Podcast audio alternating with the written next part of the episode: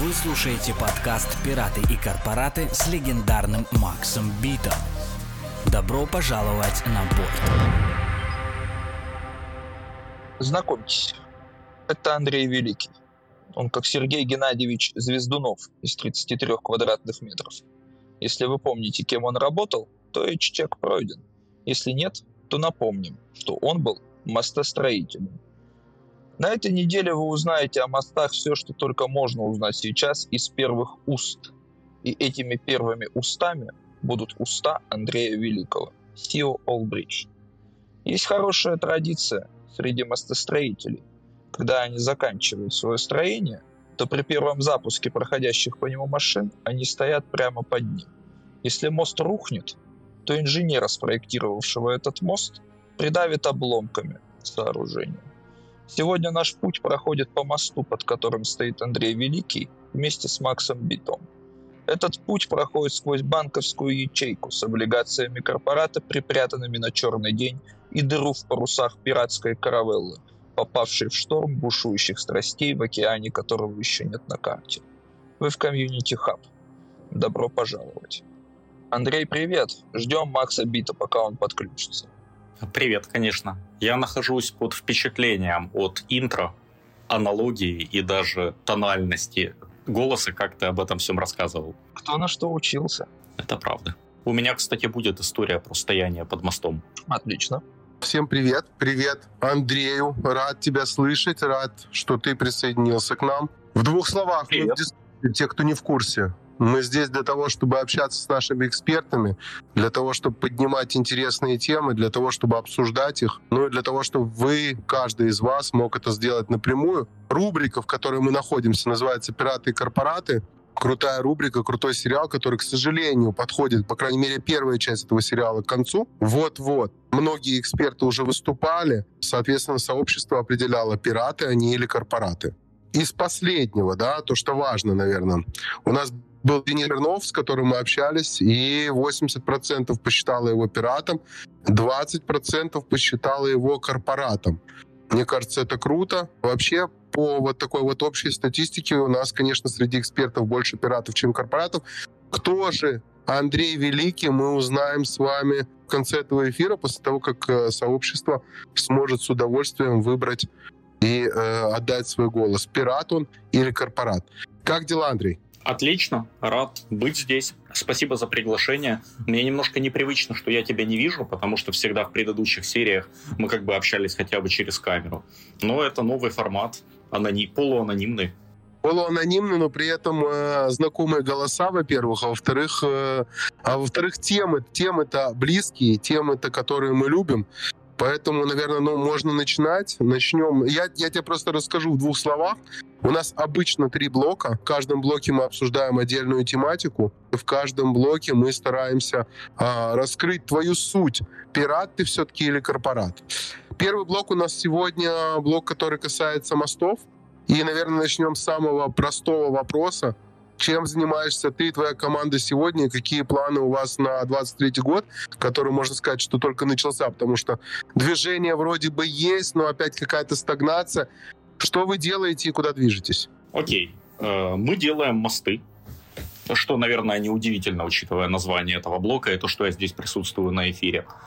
А зачем мы их делаем? Потому что я искренне считаю, что людям для того, чтобы передавать активы между разными блокчейнами, не надо пользоваться централизованными биржами.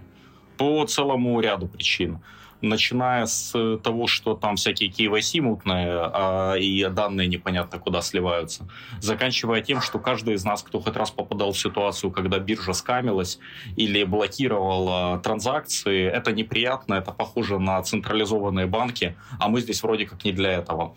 Поэтому мосты мы строим для того, чтобы у людей была децентрализованная альтернатива. Это если очень вкратце. Про планы на следующий год мы много времени сейчас э, посвящаем тому, что мы разбираемся в ZK.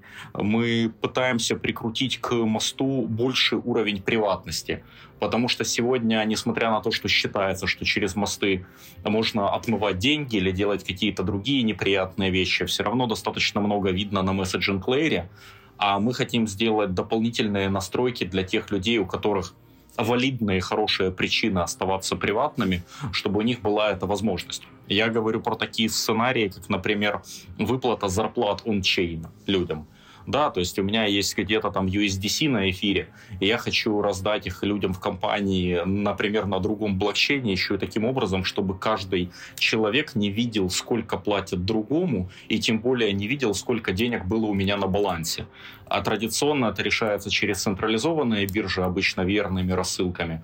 А мы как раз хотим э, это реализовать поверх существующей инфраструктуры мостов. Ну, это один из вариантов, которые сегодня, одна из болей, которые сегодня есть у нас. Скажи мне, пожалуйста, какие вообще проблемы кросс-чейн решений остаются нерешенными сегодня? А вообще, в принципе, та скорость, с которой я так вижу, что индустрия э, начинает искать ответы на те или иные вопросы, связанные с кросс-чейнами. Э, она достаточная для того, чтобы на эти боли можно было отвечать адекватно и быстро. Или у нас мало специалистов, у нас мало понимания самого вопроса. То есть каждый раз возникает что-то новенькое, то, с чем мы не сталкивались, и решить это нужно комплексно. То есть начав, начав с э, базисных уровней, а проблемы, они уже там на, скажем так, на втором, третьем левеле. Где мы находимся на сегодня с точки зрения решения актуальных проблем? Смотри, есть проблемы глобальные, Например, то, что различные блокчейны частенько работают, извиняюсь, как говно. А когда мы строим кросс-чейн решения, у нас получаются разные сорта говна, смешанные между собой, и это только усугубляет ситуацию по целому ряду причин. Сделать с этим на существующем уровне технологий, наверное, мы ничего не можем. А вот то, что мы можем делать, мы можем оптимизировать пользовательский опыт в том, что от нас зависит.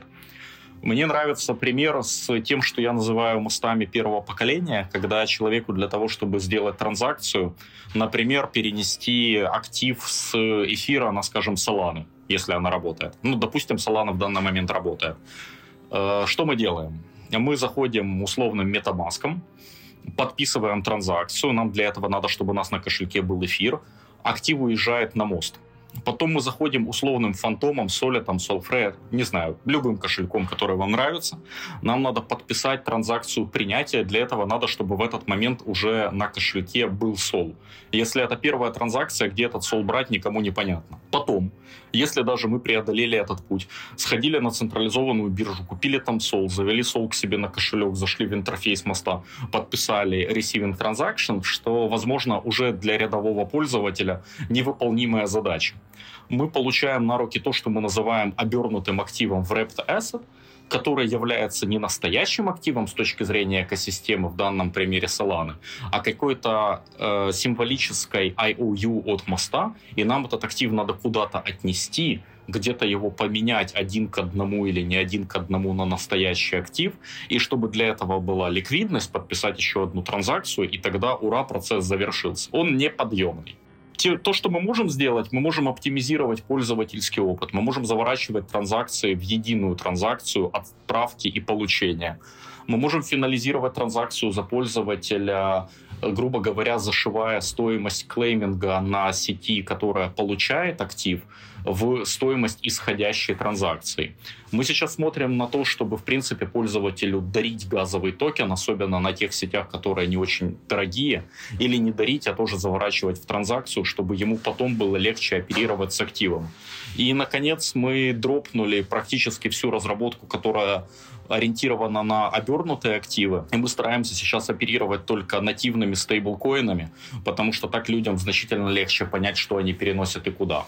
Поэтому вот тебе ответ. Глобальная проблема мы решить не можем, но жизнь пользователей мы можем сделать легче. Смотри, мы этот же самый вопрос по поводу проблем кросс-чейн решений, мы его задали OpenGPT. Мы вообще в наших эфирах часто стали обращаться именно к этому источнику и получили вот такие вот ответы. Значит, э, один из вариантов проблем, которые видит OpenGPT, э, это совместимость то есть одной из главных проблем является то, что различные блокчейны имеют разные стандарты, протоколы и архитектуры, что может вызвать сложность при попытке их интеграции. Второй, второй пункт — это безопасность. При использовании кросс-чейн технологий также возникают риски безопасности, так как эти решения могут быть уязвимы для взлома или атак. Ну и третье — это производительность, так как кросс-чейн транзакции требуют взаимодействия между различными блокчейнами. Они могут быть медленные или они могут быть дороже, э, чем транзакции внутри одного блокчейна. Во-первых, ты с этим согласен или нет? И как ты считаешь, это действительно основные сегодняшние проблемы для э, кросчейнов? Ну, давай начнем с третьего пункта. Ты помнишь, с чего я начал? Я сказал, что глобальная проблема в том, что блокчейн работают плохо. Да, по сути, это и есть то, что чат GPT называет в пункте 3 отматывая назад, в первом пункте необходимость э, понимания разных стандартов, в том числе иметь разнообразных девелоперов с различным стеком, которые могли бы увязывать, например, EVM-сети с non-EVM, это же ложится, по сути, на меня, как на основателя бизнеса, это к пользователю не имеет никакого отношения. Это наша задача сделать так, чтобы под капотом оно все работало и, грубо говоря, там какой-то код на Solidity нормально взаимодействовал с блокчейном, где применяется Rust, но на пользователя это не должно отражаться продолжаться. Мы можем согласиться с тем, что необходимость понимания и вот этих всех вещей, она просто удорожает производство мостов всего лишь. А безопасность это тоже забавная штука, потому что действительно мосты постоянно взламывают, они лакомый кусочек для хакеров. Но я хорошо помню 17 год, когда регулярно, там, каждую неделю мы читали на форклоге анонсы, что очередную биржу ломанули. Но обратите внимание, биржа до сих пор тут, мы до сих пор тут, форклог до сих пор тут. Рынок адаптировался, перестроился и научился справляться со злыми хакерами, хотя бы в основных векторах атаки. Хорошо, хорошо. Скажи мне, пожалуйста, если предположить все-таки, что все эти проблемы решаются и будут решены, как ты считаешь, кто тот человек, который пользуется кросс-чейн решением? Вообще, в принципе, вот портрет этого человека, э, если вот он закроет глаза на вот эти вот проблемы и будет основным пользователем сегодняшних э, кросс-чейн интеракций, которые уже существуют и которые вот благодаря вам в том числе развиваются. Смотри, в любом случае это, скорее всего, не человек, который только что пришел в крипту. Даже если мы максимально упростим все, что мы можем упростить, человек должен как минимум внутренне столкнуться с необходимостью того, чтобы переносить активы между разными сетями, что для многих как бы не первоочередная задача. Второе, что мы можем добавить, это то, что этот человек должен точно так же, как, например, мы внутри команды, очень сильно не доверять централизованным биржам. Потому что по умолчанию у меня даже сейчас на Фейсбуке там какие-то прибегают люди в компании, э, вернее, в комментарии, и говорят, а нафига нужны мосты? Вот мы сейчас тут на, не будем называть какую биржу, задепозитим, на другом чейне снимем, и у нас все работает и так. Я говорю, окей, оно у вас работает, но оно работает до поры до времени, пока вы не попадете под какой-то очередной сырбор с комплайенсом, с еще какими-то нюансами. И вы же даже на вот этом интервале доверяете свои активы бирже. Вы вынуждены проходить KYC, потому что вас к этому вынуждают. Это многих не устраивает, но к этому тоже нужно прийти эволюционным способом. Мне кажется, что мне было бы легче говорить на эту тему с теми пользователями, которых биржи уже скамили. Тогда мы были бы на одной волне, и было бы ну, понятнее, о чем идет речь. Скажи мне, пожалуйста, падение FTX э, зацепило тебя или нет? А, нет. Я до него, грубо говоря, не дожил. Я успел пострадать на децентрализованной Терри Луне, и к моменту, когда обвалился FTX, у меня уже было глубокое разочарование в том, что с ними было в принципе связано, и я лично там активов не хранил. Я, в ну, принципе, хорошо. недолюбливаю я, я спрашиваю это как раз к тому, что может ли быть триггером как раз вот такие вот движения, как... Они не могут быть, они обязаны. Но люди должны Почему задумываться. Почему же это не происходит, Андрюша? Потому что людям сложно. Вот, э, знаешь, им настолько сложно. Э, я не знаю, видел ли ты картинку, там кот с обрубком хвоста сидит на железнодорожных путях, и подпись «Некоторых жизнь ничему не учит». Так вот, некоторых жизнь ничему не учит. Хорошо. Друзья, э, блог, посвященный мостам. Я думаю, что мы его, мы его заканчиваем нашим очередным блицем. И вы уже, если есть вопросы, готовьте их. Сейчас короткий блиц. Ты разрабатываешь, ты разрабатывал мост самостоятельно или ты организовывал команду, которая способна это делать? Один или два? Какой правильный ответ? У нас команда, у нас сегодня 22 человека, в основном девелоперы. Я сам не коджу. Ну. Окей. В состоянии ли ты сам построить мост? Нет, абсолютно точно нет. Нет, не в состоянии. Наверное, если я очень сильно постараюсь, а чат GPT очень сильно будет развиваться, я был бы минимально в состоянии сделать какой-то простой мост между EVM-сетями. Там контракты не настолько сложные, чтобы их понять, не имея глубокой технологической экспертизы. Окей. Ну и третий, конечный. За, э, заложил бы ли ты всю свою, э, собственную свою ликвидность в мост, который ты построил? Ну, или твоя команда, да, нет? А вот, да, вот это то, что я называю стоять под мостом, потому что когда мы сделали новую версию моста с э, нативными стейблами, возник вопрос, где будем брать ликвидность. Мы немножко подождали, пока ее принесут пользователи, пользователи ее не несли, и в итоге мы закладывали свои личные бабки, чтобы и они до сих пор там крутятся, чтобы это все заработало. Поэтому, да, я стою под собственным мостом. Угу. Хорошо. Друзья, у нас голосование в Дискорде. А, мостом с какой проблемой Оно вы, уже запущено. пользоваться? Оно уже запущено. А, я, я а, зачитаю, зачитаю варианты, или у нас уже можно его даже подвести итог этого голосования? Я полагаю, что пока что еще рано. Я думаю, что через один вопрос мы сможем подвести итоги. Ну, супер, супер. Ну, давай поднимем, если есть у кого-то вопросы, давай поднимем их в эфир. Друзья, Пока что подня...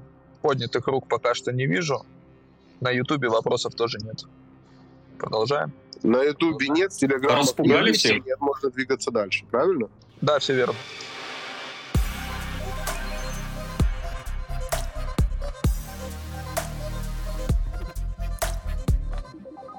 Давайте двигаться дальше. Наш следующий блок, друзья, напоминаю, мы в Дискорде, мы называемся Community Hub. Мы в данный момент общаемся с Андреем Великим, пытаемся понять, кто же он, Андрей Великий. Он великий пират или он великий корпорат? Решать вам. Вы помните, в конечном итоге у нас будет голосование, и в зависимости от этого голосования он получит ту самую метку. Наша тема нашего блока, следующего, второго блока, это смарт-контракты. Будем говорить о них. Э, ну и сразу же простой, легкий, на мой взгляд, вопрос, но с подковыркой. Какие задачи выполняют смарт, э, выполняются смарт-контрактами в кросс-чейн решениях? Как это вообще все устроено? Расскажи вот так вот на пальцах хотя бы приблизительно для тех людей, которые, в принципе, уже слышали и то, и то, но не понимают, как это соединяется. Хорошо. Здесь надо понимать, что есть э, две различных инфраструктуры мостов. Если мы говорим про те мосты, которые создают обернутые активы, врапнутые активы, то задача моста и смарт-контракта моста — это принять актив, подтвердить, что актив туда правда залетел, и потом создать вот этот врапнутый актив на той сети, э, на которую мы собираемся перенести наши бабки или что бы там ни было. То есть мост печатает, если можно так выразиться, активы, там, куда их нужно отнести, а потом, если эти активы идут в обратную сторону, он их уничтожает и отпускает те активы, которые держат в заложниках, простыми словами. В архитектуре, если это пулы ликвидности на мосту, на разных чейнах, здесь задача происходит немножко иным способом. Нам нужно, чтобы актив на сети А попал в пул ликвидности. Нам нужно подтвердить, что действительно у нас стало больше денег на чейне А. Далее нам нужно сообщить на чейн Б о том, что там нужно реализовать, отпустить актив, что он может уходить в свободное плавание. И самое интересное, что отличает э, этот кейс от предыдущего, так как мы не можем активы напечатать, а мы их можем только взять из пулов, нам надо математическим, экономическим способом сбалансировать количество ликвидности там и там, чтобы если у нас были перекосы то есть, например, у нас на эфире лежит 100 долларов, а на Солане 1000, и все равно этот перекос продолжается. Нам надо строить нашу выдачу таким образом, чтобы помогать пользователям относить деньги в сторону противоположной перекос. Это если очень вкратце. Но это если очень вкратце, мы говорим про... Ты не затронул даже словом смарт-контракты. Где здесь участвует смарт-контракт? Так э, они участвуют как раз в исполнении операций, которые я описываю. Я говорю, что вот тот функционал, про который я сегодня говорю, это функционал как раз и реализован за счет смарт-контрактов.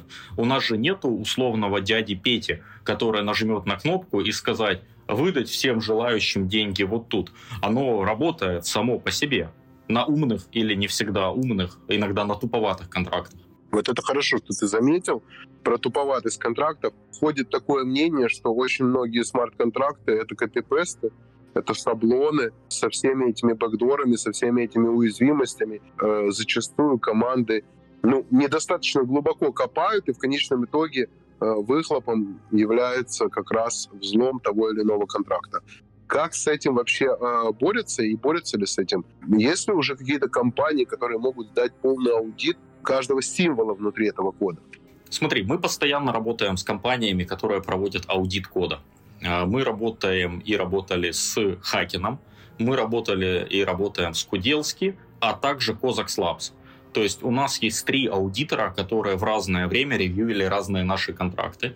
А, при этом я должен сказать, что грустная правда в том, что все равно это не дает мне возможности 100% спокойно спать по ночам.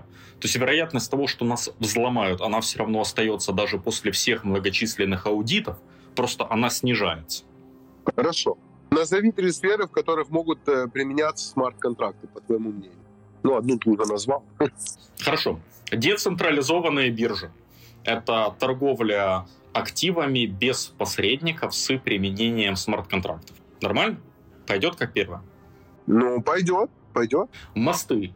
Перенос активов между разными блокчейнами, не доверяя, опять же, посреднику. Как это можно делать? Мы это делаем мостами. Как это делают мосты? Они делают смарт-контракты.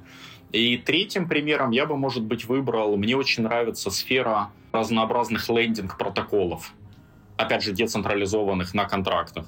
То есть можем ли мы сделать так, ну и безусловно уже есть активные живые примеры, чтобы можно было отдалживать одни активы за счет других, э, ликвидировать э, их, если рынок пошел не в ту сторону. А самое интересное, это было бы поженить эти три проекта вместе, чтобы у нас в одном месте были э, децентрализованные биржи, которые бы с помощью мостов торговали кросс-чейн, и там еще можно было бы отдалживаться. Вот это было бы круто. Ну разве не к этому ли мы идем? Мы идем, но наш путь долг и тернист. И нас впереди ждет много печальных неожиданностей, взломов и прочей фигни. Ты знаешь, не раз писали в комментариях, что я, когда такие вот вещи говорят, я где-то про себя радуюсь. И я действительно про себя радуюсь. А как же по-другому? Было бы очень странно, если бы мы сейчас раз запустили э, какую-то вот как раз децентрализованную биржу, которая работала через кросс-чейны, и все бы работало, и никаких бы вопросов бы не было. Эволюция таких вещей не позволяет, насколько я понимаю. Ну, знаешь, есть э, такое расхожее выражение «через тернии к звездам», а у нас, по-моему, рынок движется по пути через тернии к граблям. Ну, да, да, да, просто, просто кто-то запрыгивает на эти звезды и с них падает. Давай послушаем, что говорит э, OpenGPT по поводу как раз вот тех самых трех сфер. Реализация автоматических э, финансовых транзакций, то есть смарт-контракты могут быть использованы для автоматизации ряда финансовых транзакций, такие как платежи по кредитам, расчеты с поставщиками и так далее. Это первый вариант. Второй вариант – обмен и продажа активов – Смарт-контракты могут быть использованы для обеспечения безопасных, автоматизированных и прозрачных сделок с активами, такими как недвижимость, акции и так далее. Ну и третье – это обеспечение честных игр. Смарт-контракт мог бы э, использоваться в индустрии онлайн-игр для обеспечения честных и автоматизированных игр, в которых результатом определяется, результат определяется алгоритмами, а не человеческим фактором. Что добавишь, согласен, не согласен – и вообще это, это в приоритете? Ну, второй пункт про обмены, там, правда, были разнообразные активы, но обмены же это и есть децентрализованные биржи в первую очередь. Первый пункт про тр- транзакции как таковые, он такой настолько глобальный и всеобъемлющий, ну, допустим, транзакции, транзакции, платежи по кредиту с помощью смарт-контрактов, я не могу понять, э, ну, наверное, это и есть лендинг протоколы в каком-то определенном разрезе. Это Последний пункт... обыкновенный, на мой взгляд, нет? DeFi обыкновенный, да. А вот третий пункт э, про игры, так завуалированно сказано, наверное, имеется в виду все-таки гэмбла. Он э, валидный, просто я в своем бизнесе с этим меньше сталкиваюсь, хотя у меня сейчас будет идея на этот счет.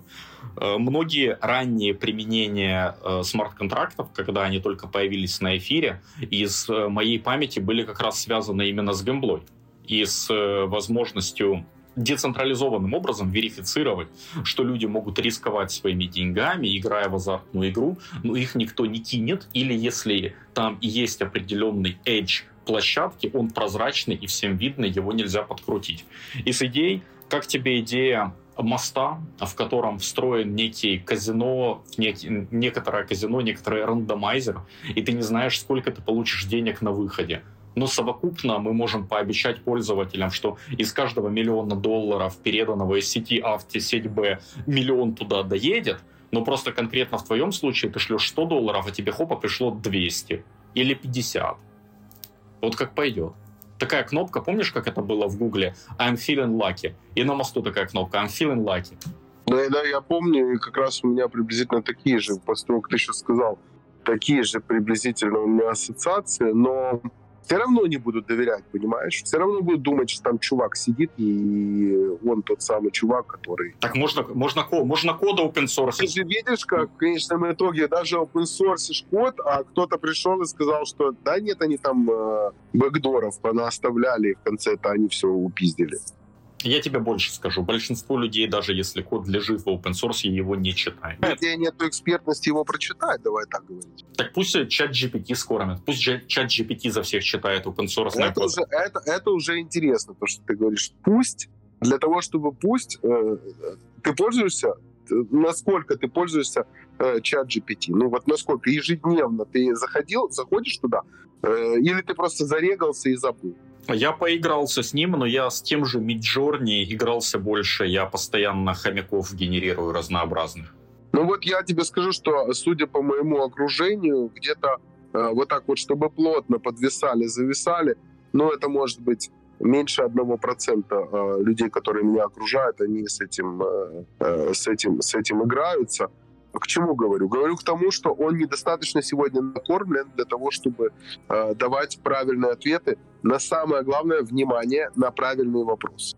Там проблема не с ответом, там проблема правильно задать вопрос. Мне кажется, что этот скилл еще очень долго придется развивать человечеству для того, чтобы чат GPT действительно э, мог давать актуальные и правильные ответы на те вопросы, которые мы задаем. Интересно, если его спросить, вернется ли PEG для BUSD? Я очень много задавал различных вопросов на тему крипты, крипты и вижу, что э, он черпает, э, он черпает очень узко. То есть, например, он черпает из Reddit очень много. То, чего я бы, если бы читал бы, на это не обратил бы внимания, не посчитал бы это Э, насколько это бы актуальным для тех вопросов, которые я задаю. Это в принципе. Давай э, к нашим вопросам, если вот все это подытожить. Какое будущее, по-твоему, ждет смарт-контракты и будут ли они развиваться или скоро мы увидим нечто новое, какой-то такой симбиоз? Они потеряют ту сущность, в которой мы находимся. Я думаю, что контракты будут развиваться. Другое дело, что мне кажется, что все будет больше идти в сторону некого конструктора Лего, где многие части уже будут использоваться из заранее написанных, неважно, людьми или тем же чат GPT, и они будут удобным образом комбинироваться между собой. Таким образом, кроме тех проектов, где надо супер техническая экспертиза, а скорее, ну, такой мы говорим про проекты некого DeFi среднебазового уровня, там любой фаундер сможет легко и быстро собрать из кусочков тот контракт, который ему нужен. Ты помнишь, где-то лет пять назад, мы же все как раз про это будущее говорили, вот придут смарт-контракты, они будут использованы в промышленности, они будут использованы в тех или иных видах взаимодействия человек-машина, машина-человек. И в тот момент, как я помню, IBM, Microsoft, Intel, они активно развивали определенные, у себя там определенные отделы, которые как раз и должны были построить те самые конструктора для построения смарт-контрактов. И все это где-то пропало, заглохло и сдохло. Или мне кажется? Для больших э, технологических игроков, для них это все оказалось такой некой игрушкой, в которую они поигрались и забросили.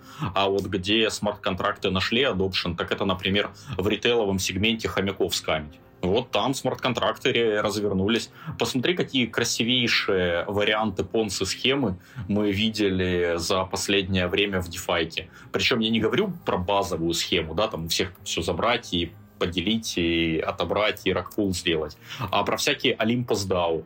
Красиво же. Ну, вот там пригодились. Да, пригодились, но урок, не, урок никто оттуда не взял со всей этой истории. Хорошо. Второй блок. Мы, мы сейчас его закончили. Э, блок был посвящен смарт-контрактам. Вот я сейчас Александра позову к микрофону. Перед тем, как у нас будет Блиц, у нас есть ответы на безусловно. тот самый опрос, который мы сделали к первому блоку? Да, безусловно, есть. Сейчас я его озвучу. Мостом с какой проблемой вы бы стали пользоваться? Несовместимым, но безопасным и дешевым? Опасным, но совместимым и дешевым? Дорогим, но безопасным и совместимым? Дорогим, но безопасным и совместимым на 55% от общего количества проголосовавших. Несовместимым, но безопасным 14% проголосовало. Никто не выбрал пользоваться опасным, но совместимым и дешевым мостом. Ну, что я могу сказать тебе? Вывод, вывод. Э, Саш, у тебя есть свой вывод? Вот у меня есть. У тебя есть? У меня вывод-то всегда есть, на самом деле. Люди готовы заплатить за удобство и безопасность, я так могу сказать. Отлично. Андрюш, что думаешь по этому поводу?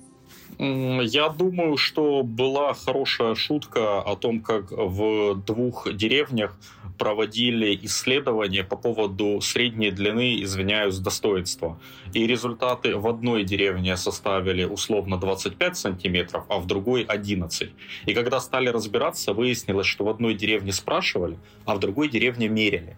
Так вот, люди, когда они говорят о том, что они не хотят пользоваться опасным, но дешевым, они немножко кривят душой. Они выбирают этот ответ, а потом все равно несут деньги в опасные, но дешевые мосты, где их благополучно скамят.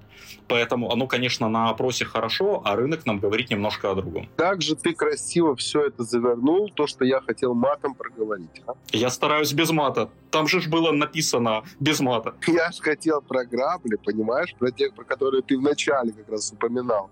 Про те, на которые невозможно не наступить. Именно туда все лезут. Именно туда и несут эти котлеты. Именно туда они закладывают эти машины. Именно там они ждут эту супер ликвидность, и в конечном итоге, когда это все ломается, взрывается, и э, осколками прилетает по всем, включая жену, соседей и детей, именно оттуда они после этого уходят и возвращаются опять на еще более опасные грабли или, назовем давай так, тропинки. Вот мне это так выглядит, и сколько слежу, столько это вижу. Давай блиц. Блиц на тему смарт-контракта. Ответа да, нет. Можешь ли ты написать смарт-контракт? Да.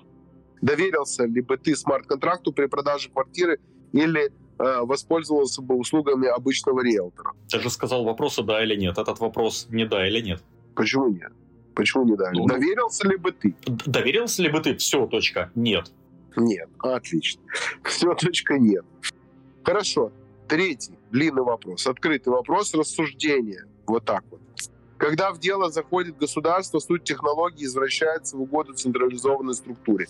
Это не секрет. Да. Криптовалюта превращается в такой системе CBDC, DAO товарищество становится пережитком советского прошлого в виде подконтрольного товарищества на полной вере. Чем нам грозят смарт-контракты, извращенные государственным аппаратом? Ты понял вопрос? Э, да, это вопрос про цифровой ГУЛАГ. Опять же, вопрос не подразумевает ответ «да» или «нет». Я бы его переформулировал. Ждет ли нас цифровой ГУЛАГ? Да, ждет. Помогут ли э, в этой системе смарт-контракты государству установить более жесткий, более тоталитарный контроль? Да, помогут. Свидетельства этого бесчисленные, начиная с CBD, короче, это понятно, CBDC, но заканчивая всеми все ужесточающимися регуляциями. И мы можем смотреть на то, как Еврокомиссия на полном серьезе предлагает э, закивасишить все дефайные кошельки, на которых есть от 1000 долларов. Притом у них вообще как бы нету никакого технологического знания, как это возможно. Это, скорее всего, невозможно. Но то, что они могут сделать, они могут прийти в условные, не знаю, Uniswap, OneInch и другие крупные э, площадки по обмену и заставить их сделать whitelist закивасишенных адресов. А потом, если сюда они догадаются, они уже тоже это пытаются сделать, привязать soulbound токены, которые сегодня позиционируются именно как identity on-chain, то будущее становится грустным и печальным. Вот недавно, кстати, запретили в Эмиратах privacy коины, манерки там всякие. Все грустно, все идет... Эх, печаль. Угу. Хочу я пофантазировать. А вот ни хера у них и не получится. Понимаешь? Не получится. А не получится все по одной простой причине. По той, которую ты назвал. Нет у них технических возможностей. Нету. И то, что сегодня One Inch и так далее, все эти компании, которые ты назвал, и мы их называем компания, потому что у них есть юрисдикция, потому что у них есть начальник, у них есть и так далее, и так далее, и так далее, оно все трансформируется. Ему придется превратиться в DAO, ему придется потерять то самое лицо начальника и ту самую юрисдикцию, и тогда некуда будет приходить. Ну, в ситуации с торнадо кэш нашли куда приходить. Ну, конечно, нет, ну, понятно.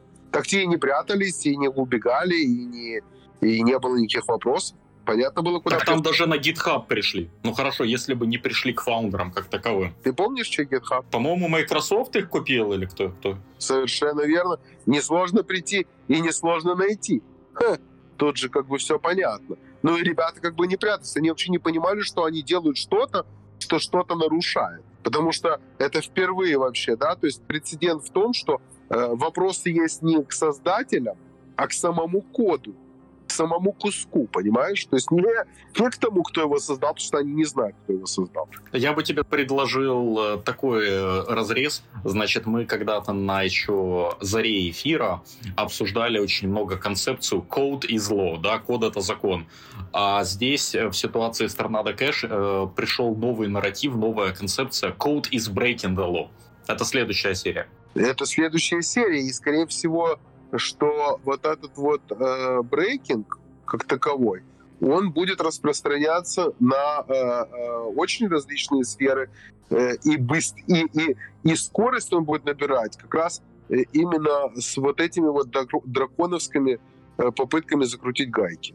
Мне так кажется. То есть будет брейк не только в этой сфере, не только, не только в этом направлении. Ведь в конечном итоге, в конечном итоге-то экономически, мы же понимаем это все, что экономически удаляя посредника, ты выигрываешь. Как бы то ни было, вот этот вот зазор, который остается, он может быть использован совершенно не в тех целях, в которых предполагается и в которых сегодня он используется. Да, будет это более подпольно, будет это более, более гидро, но при этом, на мой взгляд, результат, который ожидается, он, он придет. Или Они делают для того, чтобы он пришел, давай так скажем. Они все делают, чтобы он пришел, и более того, комьюнити все делает для того, чтобы он пришел. Потому что в следующей ситуации, когда опять какого-то децентрализованного наглухо криптоанархиста где-то заскамят, он прибегает к регуляторам и говорит, ой-ой-ой, пойдите и накажите, там какие-то злые люди, что же вы раньше не смотрели. А то, что пять минут назад этот же человек выступал за отсутствие регуляторов, и то, чтобы не было посредника, как ты говоришь, так он уже не помнит. Сколько уже было таких примеров? Но опять же, пример того, что такие компании, как Ripple и так далее, до сих пор не съедены всеми этими секами, говорит о том, что мы видим только самую-самую верхушку айсберга.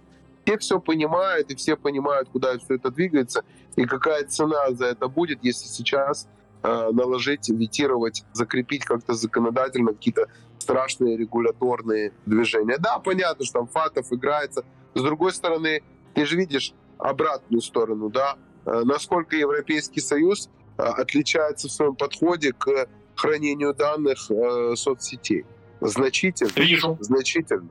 Значительно. И у них взяло это время для того, чтобы они пришли и поняли, что что важнее, те бабки, которые приносит тот же самый Google и так далее, все эти ребята, или чтобы их на вилы там не подняло местное население за то, что та же самая соцсеть отслеживает, кто купил вибратор, понимаешь? То есть тут как бы очень серьезная дилемма.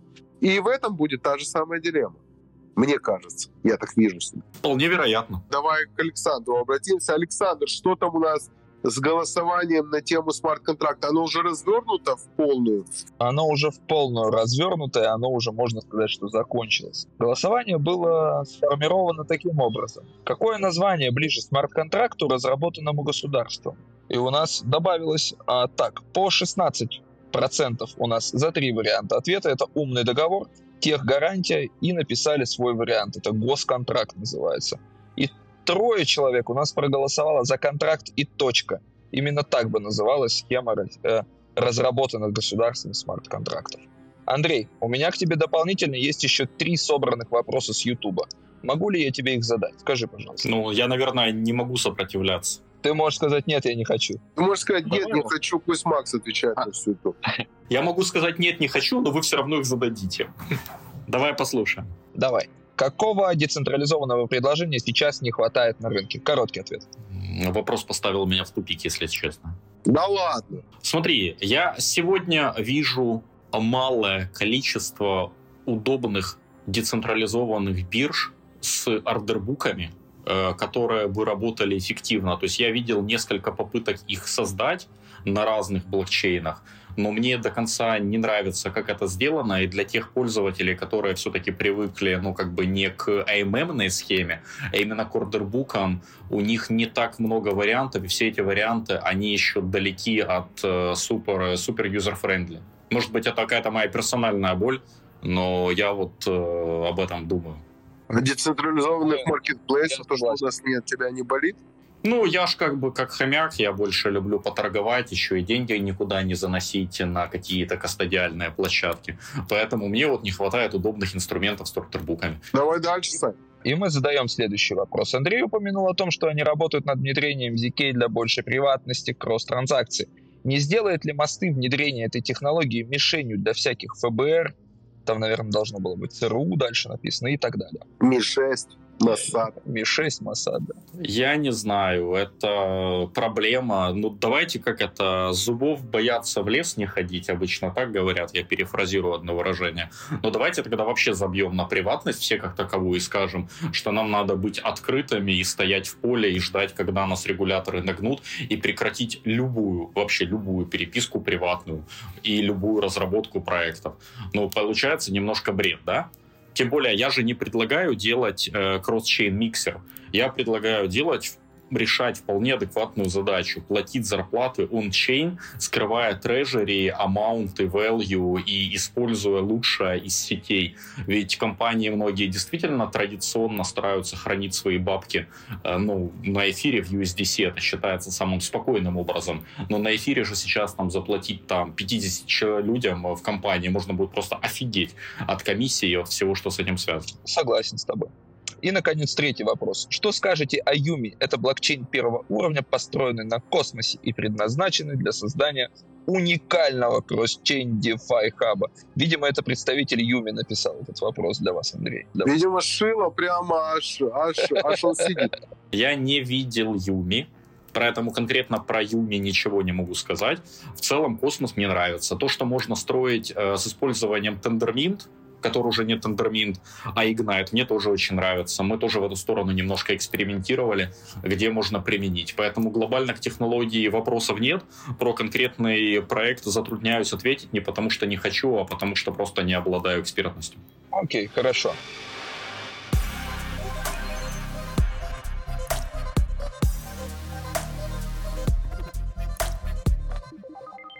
А, мы начинаем сейчас третий блок. Третий блок у нас будет о взломах. И э, пока мы отвечали на вопросы, Андрей уже бросил дайс. Дайс был шестигранным, и он определял его роль на этот третий блок. Если бы у него выпало один, он был бы грязным Эндрю. Если двойка, то Эндрю Бриджбрейкер. Если третий, то неудержимый Эндрю, четыре ганслайнер Эндрю, пять это Эндрю 100 мостов и шесть великолепный Эндрю. Скажи, Андрей, какая кость у тебя выпала? Двоечка. Но я же кидал скрин. Я же не знал еще, к чему это все идет. Я думал, что вы, может, денег мне дадите. Все верно, хорошо. А, так, Макс, а, следующий вопрос задаешь ты. И у нас в столуне находится Эндрю Бриджбрейкер. Продолжаем подкаст.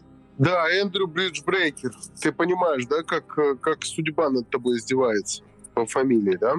Окей, да, ты такой Сталлоне видишь, что компания грязных, вонючих бандитов обсуждает ограбление узла ретрансляции одного из твоих мостов. Ты пойдешь жаловаться шерифу или перестреляешь их в одиночку? Что бы ты сделал? А стрелять надо, избивать, закапывать, и чтобы никто не нашел. То есть к шерифу ты не, не, не ходок? Шериф в доле обычно. Несмотря на то, что ты Эндрю Бриджбрейкер. Это ж не, не, не противоречивые. В любом случае ты должен был бы возглавить, как ты понимаешь, да? Ну, э, ломать свой собственный мост. Я знаю команды, которые, возможно, так делали. К сожалению, когда мы читаем в новостях о том, что тут внезапно, как-то, непонятным образом куда-то делать 100 миллионов долларов на падающем рынке, иногда трудно поверить в то, что это были злые хакеры, а не члены самой команды. Но это не наш путь. Окей. Вопрос. Давай будем честны, мост и его, в его привычном понимании одно из лучших мест для ограбления с момента построения первого моста. Как только дилижанс с деньгами заехал на, по, на мост, первой группой блокируется въезд, второй группой выезд. А самого наглого выпускают на мост с требованием отдать заветный мешок с ассигнациями. Но это было раньше. Как сейчас грабят мосты? Обычно есть несколько, в принципе, векторов атак, которые в одном случае сводятся к тому, что мост вводят в заблуждение относительно того, дали ли ему активы. То есть, вот как случилось, что случилось с Wormhole? Ну, кроме того, что они сами опубликовали дырку до того, как ее запатчили. Но фактически то, что произошло, Wormhole мост думал, что ему дали настоящий врапнутый эфир, и он в обмен на это выдал настоящий-настоящий эфир на эфире. То есть, по сути, мост ввели в заблуждение относительно того актива, который на него попал, для того, чтобы вывести настоящий актив с другой стороны. Еще из интересных направлений, которые с мостами бывают, это, например, атака на децентрализацию моста, атака на governance моста. Такое было тоже с некоторыми мостами, когда сам по себе контракт моста не был подвержен взлому, а ломали непосредственно валидаторов моста, которые мультисигом подписывали транзакцию. То есть транзакция с точки зрения моста была бы неправильной, она и была неправильной, но через взлом валидаторов они подписали, что неправильная транзакция — это правильная транзакция, и деньги улетели. Это два таких распространенных вектора. Есть нераспространенные? Слушай, ну их много, но я не могу уже так сразу, ну как бы... Чего ты боишься, как строитель? Слушай, я боюсь всего. Э, и того, что где-то будет э, проблема с блокчейном. Да, там тоже может быть ситуация, когда с мостом все нормально, а подключили чейн, и там что-то случилось.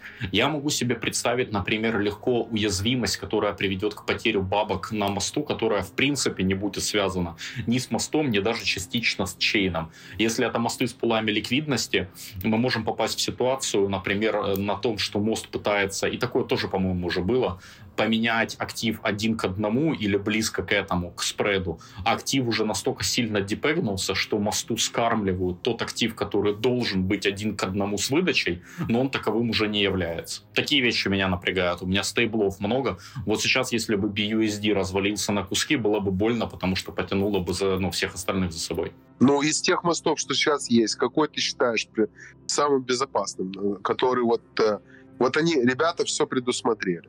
Ну, свой, естественно, было бы идиотизмом считать иначе. Не, понятно, свой мы не считаем, естественно. До твоего рождения твоего, до рождения твоего родилось еще тысяча. Что из этого ну. можно взять, взять и сказать, ну вот ребята как бы сделали хорошую работу. Каждый кирпичик на этом мосте выверен и правильно положен. Не знаю, мне симпатичны ребята из Stargate поверх Layer Zero, ну, как бы это одна и та же команда. Они, с одной стороны, и основные конкуренты, а с другой стороны, нельзя игнорировать то, что они сделали классно, и у них получилось. Супер. Давай дальше. Смог бы ты ограбить собственный мост? Видишь, такой вопрос, который я тебе уже задавал, но я его хочу в другом варианте немножко преподать. Если да, то э, как твои пользователи могут чувствовать, что их средства в безопасности? Если нет, то не стал ли ты заложником собственной уверенности? Я не считаю, что кому-то надо чувствовать себя в безопасности. Это касается и меня лично, и пользователей, и вообще всех тех, кто сегодня присутствует на крипторынке. Индустрия относительно новая, индустрия динамично развивается, она незрелая. Мы не знаем всех возможных э, вариантов того, где и как нас э, шарахнет. Неудача, но, блин, но вот история с UST, я встречался буквально за три недели до того, как UST обвалился, я встречался с ребятами из Jump Trading, и они мне рассказывали, что буквально за месяц UST станет главным кросс-чейн стейблкоином. Они были в этом настолько уверены, что даже я в это поверил и отнес свои деньги в UST. А UST укатали за считанные дни и это спустя пару недель после этого разговора. Я не думаю, что Jump Trading хотел ввести меня в заблуждение, учитывая то количество миллиардов, которые они забросили в экосистему Луны. Поэтому даже крупняк ошибается. Что уже говорить о нас, простых смертных? То есть получается, что, в принципе, как бы мы бы с тобой не хотели, анализируя, не анализируя, мы подстелить вообще никак не можем. Мы можем минимизировать риски. Да, там есть там основные маркеры. Если мост с анонимной командой, без аудитов, и, например, предлагает вам 100% годовых за то, что вы положите туда ликвидность, наверное, закончится для вас это плохо. Могу я задать один вопрос, Андрей? Да. Конечно, друг мой, конечно. Ты ради этого здесь на сцене с нами. Хорошо. Вот смотри, получается, что ты рассказываешь о прошлогодней ситуации с UST, и что они были уверены в том, что их стейбл станет основным для кросс-чейн решением. Это было сколько там? И через пару недель а, его укатали в ноль практически. Правильно же? Верно. Вот смотри, две недели назад ты вживую слушал Чанпена Джао. Скажи, пожалуйста, вот сегодня была новость про то, что BUSD и Paxos вот. Нет ли вероятности, что у тебя вот такая вот черная карма и что BUSD тоже укатают в ноль? Ну, э, вероятность есть. Э, мне просто кажется, что э, Binance экосистема в целом, она больше. BUSD не является по своей природе алгостейблом, там все равно есть какое-то, я не знаю какое, не мне судить, но какое-то обеспечение в виде активов, в виде других стейблкоинов. То, что у него нету причин как таковому депегнуться. Ведь что сегодня произошло? Мы сегодня увидели, что из-за иска комиссии по ценным бумагам Paxos отказался выпускать дополнительную эмиссию BUSD. Но нет нигде отказа от обмена BUSD на какие-то другие активы. То есть э, в интерфейсе Binance можно, выбирая BUSD баланс, делать withdraw with USDC. Об этом, кстати, многие почему-то не знают. Даже вот я был сейчас на крупной конференции, там были разнообразные криптокиты. Я проводил круглый стол про передачу активов кросс-чейн, и для многих людей это стало открытием, что они, оказывается, могут, дебитируя с BUSD баланса, получить себе на руки USDC. Опять же, я не... Подожди, это обычный я... обмен. В чем там, в чем, а, почему они не знают? Они просто не знают про функционал Binance? Нет, это необычный обмен. Наступил момент в определенный день, когда Binance стал, например, ты делаешь депозит в USDC, а у тебя на балансе BUSD, у тебя пропал USDC как таковой из баланса. Так вот, многие люди считали, что и вывести э, USDC как таковой нельзя, а тебе надо вывести BUSD, потом пойти, не знаю, ко мне там на мост или там, не знаю, на условный керф и там дальше провести процедуру обмена. А по факту у тебя есть прямо в самом интерфейсе возможность без дополнительных обменных ну, операций, если у тебя есть там 100 тысяч BUSD, поздравляю, кстати, если у тебя есть 100 тысяч в стейбле, э, вывести 100 тысяч USDC без комиссии, без слипиджа, без ничего. Окей. Okay. А, кстати, у меня есть одно дополнение. Ты с самого начала эфира э, хотел задать вопрос в чат GPT. Чат GPT говорит, что не может дать точный прогноз о том, что произойдет с BUSD, поскольку это зависит от многих непредсказуемых факторов.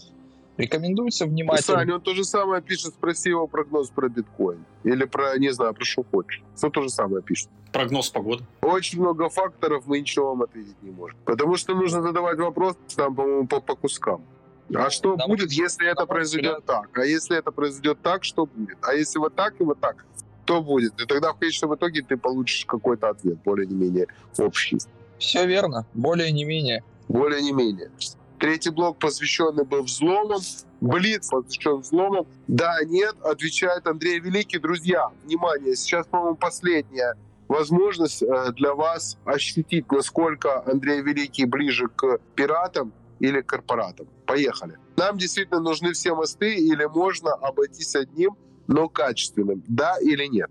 Нужны разные мосты. Разные, но не все, видимо. Я говорю разные. Окей. Можно ли Пусть создать все, безопасный мост? Как ты считаешь, нет. да, нет? Нельзя, нельзя. Нет, а вот мы говорили, когда с ребятами с НИРа, они говорили, что да. Ты знаешь? Это те ребята, у которых э, вывод обратно в сеть э, через Rainbow занимает сколько? 18 часов? Ну, в том числе. Алексу Шевченко, привет. Ну, 18 часов безопасности. 18 часов э, безопасности, уважаю. Ну вот. Третий вопрос. Если бы ты строил мосты, пошел бы ли ты их грабить, да или нет? Ну, у тебя это не если, а как бы уже. А когда? Да, вот именно. Нет, не пошел бы. Не пошел бы. Чтобы грабить, нужно больше знать, чем чтобы строить? Меньше. Ты серьезно? Да. Э, надо знать меньше. Я могу сказать, что если бы мы хотели, нам было бы легче сейчас пробежаться и кого-то поломать, э, чем придумывать архитектуру, где нас сложно взломать. Ломать легче. Овчинка выделки должна стоить. Я всегда так Она говорю. обычно стоит, ну, как бы вопрос в долгосрочности или краткосрочности твоей стратегии. Если ты согласен урвать, убежать и потом от всех прятаться, и тебя устраивает это, то почему нет? Ну, наверное, наверное. Наверное. Так, голосование в Дискорде есть... по теме безопасности. Саш, запущено, нет? Да, безусловно. И у нас есть а, последний, но от этого не менее важный вопрос. Давай. Вопрос Андрею, Максу и мне от Шиноби, который работает в криптовалюте с 2012 года. Какое пиво он откроет первым? Васцин или Вайсбир нефильтрованную? Отвечает Андрей Великий. Вайсбир нефильтрованный. Макс? Полностью согласен с предыдущим оратором. Хорошо. У, у Шиноби нет другого выбора, кроме как скинуть открытую баночку в наш мейнчат. По голосованию. Голосование запущено, и на данный момент доверяют кросчейн решениям как технологии 75% проголосовавших. Небольшие суммы доверяют только 25% и не доверяют, а никто не, дови- не, не доверяет. Вот так вот скажем. Все в порядке. Андрюш, это в той самой системе, в которой все участники не доверяют друг другу. Но это и неплохо. Ну, это и неплохо, но это, но, но это как раз и есть, на мой взгляд, это и есть как раз обратная сторона медали, которая в конечном итоге говорит о том, что ты сказал. Рынок еще не зрелый, на мой взгляд. Я так себе представляю. Да, это правда. Но ничего, мы взрослеем, мы учимся. Э, но иногда такой ценой там, потерянных денег, э, ценой ошибок, но постепенно становится лучше. Или нет. В том, что касается регуляции, становится хуже. Регуляторы тоже учатся. Видишь, вот в чем проблема? Мы учимся, и они гады учатся и находят какие-то способы нам присунуть, если можно так выразить. Вообще не ощущаю этого, Андрюш, прессовываем только сами себе. Прессовываем, неудобно садимся, не смотрим, куда садимся.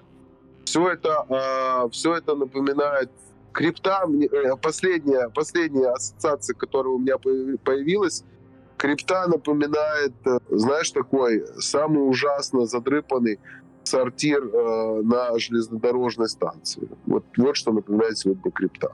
Ну, грязи хватает. Как ты будешь себя вести в этом сортире, да, и что ты будешь там делать? И какие, насколько выйдешь ли оттуда, ты оттуда более чистым, чем ты туда зашел, это зависит только от тебя.